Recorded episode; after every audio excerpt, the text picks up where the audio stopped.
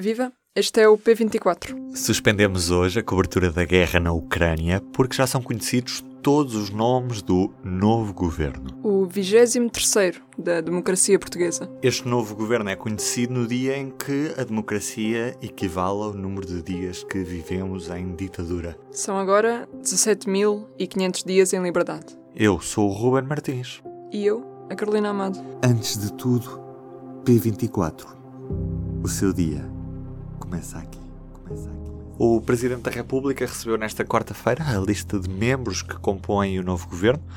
Vamos a nomes. Primeiro-Ministro, António Costa. A Ministra da Presidência, Mariana Vieira da Silva. Ministro dos Negócios Estrangeiros, João Cravinho. A Ministra da Defesa Nacional é Helena Carreiras. Ministro da Administração Interna, José Luís Carneiro. Ministra da Justiça, Catarina Sarmento e Castro. Ministro das Finanças, Fernando Medina. Ministra Adjunta e dos Assuntos Parlamentares, Ana Catarina Mendes. Ministro da Economia e do Mar, António Costa Silva. Ministro da Cultura, Pedro Adão e Silva. Ministra da Ciência, Tecnologia e Ensino Superior, Elvira Fortunato. Educação, João Costa. Ministra do Trabalho, Solidariedade e Segurança Social, Ana Mendes Godinho. A Saúde continua com Marta Temido. Ministro do Ambiente e da Ação Climática, Duarte Cordeiro. E o Ministro das Infraestruturas e Habitação, Pedro Nuno Santos. Ana Abrunhosa fica com a pasta da Coesão Territorial. E a Ministra da Agricultura e da Alimentação é Maria do Céu Antunes. É o primeiro governo em Portugal em que a paridade de género é absoluta. Em 18 ministros, 9 são mulheres. Partimos para a análise com a editora executiva do Público, Helena Pereira. Viva, Helena! Algum nome desta nova composição de, do governo te surpreende ou era uma composição já relativamente expectável? Bom, a maior parte dos nomes eram expectáveis, mas sim há surpresas, não, não podemos deixar de falar nelas. Uma tem a ver com a nova Ministra do Ensino Superior e Ciência, Alvira Fortunato, uhum. porque já há algum tempo, por exemplo, quando foi na, na formação das listas de candidatos a deputados, falava-se o nome dela, que António Costa a teria convidado para ser cabeça de lista e ela não quis, e portanto é com muita surpresa que, porque, e na altura era porque não queria abandonar a vida académica, e portanto eh, foi com surpresa que vimos este nome aqui na lista. Outro nome que foi surpresa foi a, a, a, nova Ministra da Justiça, Catarina Sarmento Castro, que era Secretária de Estado dos Ex-Combatentes, num cargo que ninguém, pronto, quase conhecia, muito discreto, por assim dizer, embora ela já tivesse sido nomeada para um cargo muito importante do passado pelo PS, que foi ter sido a juíza uh, do Tribunal Constitucional indicada pelo PS.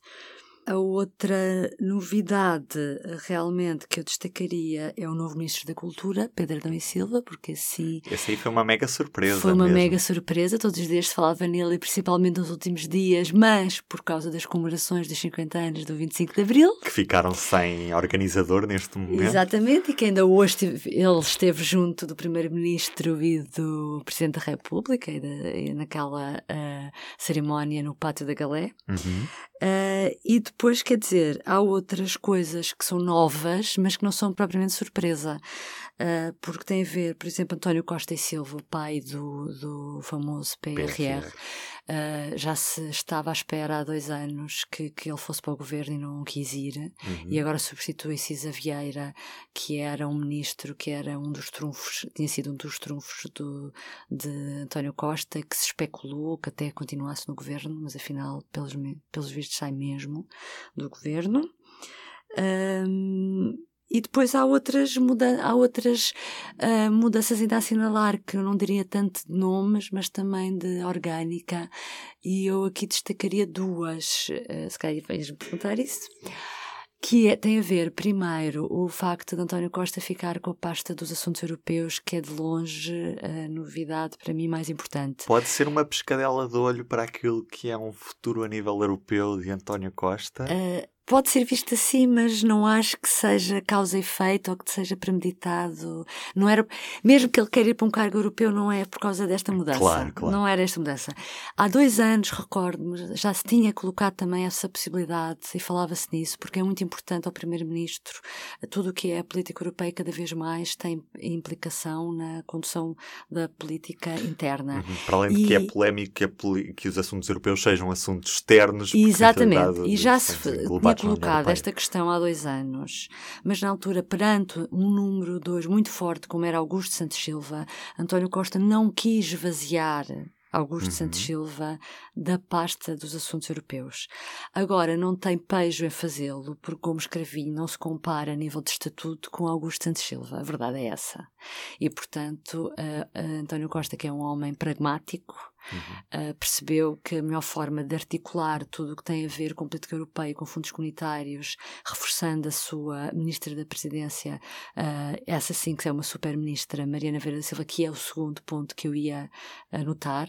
Para mim, as grandes novidades é a condução uh, pela primeira vez do Primeiro-Ministro das das questões de, de, assuntos europeus. Até há dois anos falava-se que podia ser um Ministério uh, de Assuntos Europeus, a Secretaria de Estado ser um Ministério, um, e, por um lado isso, e por outro lado a super-ministra, uhum. que nesse sentido então vai.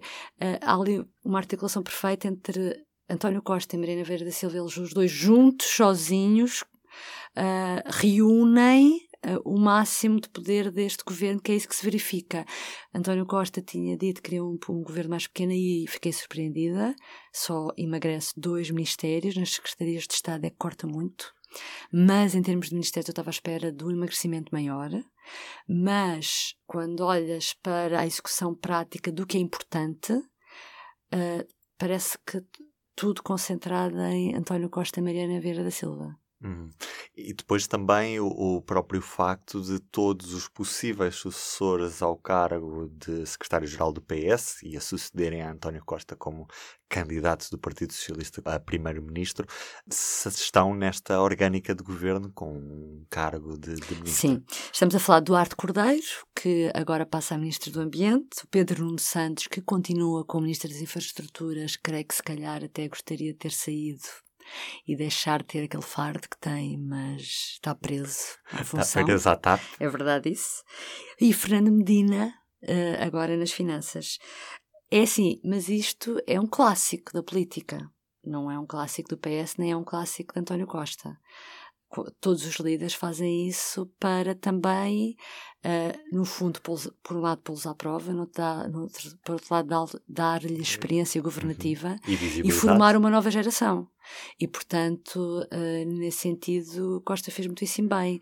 Uh, podes dizer, uh, para Costa conseguir tê-los debaixo do olho ou manter uhum. algum controlo, mas isto faz parte dos manuais da política, portanto, faz todo sentido. No que toca a saídas, quem é que sai e, foi mais surpreendente? Bom, eu fiquei surpreendida com, por exemplo, a saída de Alexandra Leitão, que uhum. era Ministra da Modernização Administrativa. administrativa Ainda se falou que pudesse continuar no governo e que transitasse da pasta como a Justiça, ou que, por exemplo, ficasse como uma ideia parlamentar. Nem uma coisa nem outra veio verificar-se. Uh, e uh, parece-me que a saída de Pedro Cisa Vieira também é um é uma saída que eu, eu, gostava de perceber melhor os contornos, porque fala-se de que terá havido alguma incompatibilidade e sabe-se que os dois tinham uma relação muito próxima, os dois, Primeiro-Ministro e uh, Pedro Cisa Vieira, além de terem sido colegas de faculdade, tinham uma relação muito próxima. Uhum.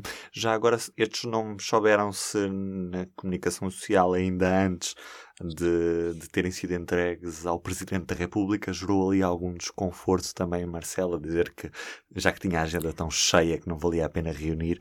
Não é a primeira vez que isso acontece. Ao longo destes 48 anos de democracia, um, uh, eh, várias vezes, mas no, no, no, passado mais recente, claro, uhum. várias vezes aconteceu isso e, e, e nunca houve uma reação uh, do, de um presidente desta forma. A minha leitura é que uh, Marcelo Rebelo de Souza está a viver uma circunstância que não estava à espera, que é lidar com um governo de maioria absoluta, uhum. o que retira imensa margem de manobra de um presidente. Portanto, eu acredito que para se fazer notar e para ser notícia e para fazer valer mais forte a sua voz, cada vez que houver o mínimo pretexto que António Costa lhe dê para chamar-lhe a atenção, Marcelo Rebelo de Sousa vai fazê-lo, que foi o que aconteceu, porque no passado isto já, já tinha havido fugas de informação e o Presidente nunca tinha reagido assim. Cá estaremos nos próximos quatro anos e alguns meses para analisar como é que esta relação entre Presidente da República e, e Governo vai correr e também, claro, como é que todo esta, este Governo vai governar o país. Obrigado, Helena. Obrigada. Antes de terminarmos este P24, ainda os números do apuramento eleitoral do Círculo da Europa. O PSD protestou e a repetição das eleições tirou-lhe um deputado. Os dois mandatos foram diretos para o PS, que elegeram Paulo Pisco e Nathalie de Oliveira. Sendo assim, a nova composição da Assembleia da República é esta. PS, 120 deputados. O PSD fica com 77. O Chega com 12. A Iniciativa Liberal tem 8 parlamentares. PCP, 6 deputados. Bloco de Esquerda, 5. E por último, PAN com 1. E o Livre também tem 1. Do P24 é tudo por hoje. Este episódio foi produzido por mim, Ruben Martins e Carolina Amado. Até amanhã. Até amanhã. O público fica no ouvido.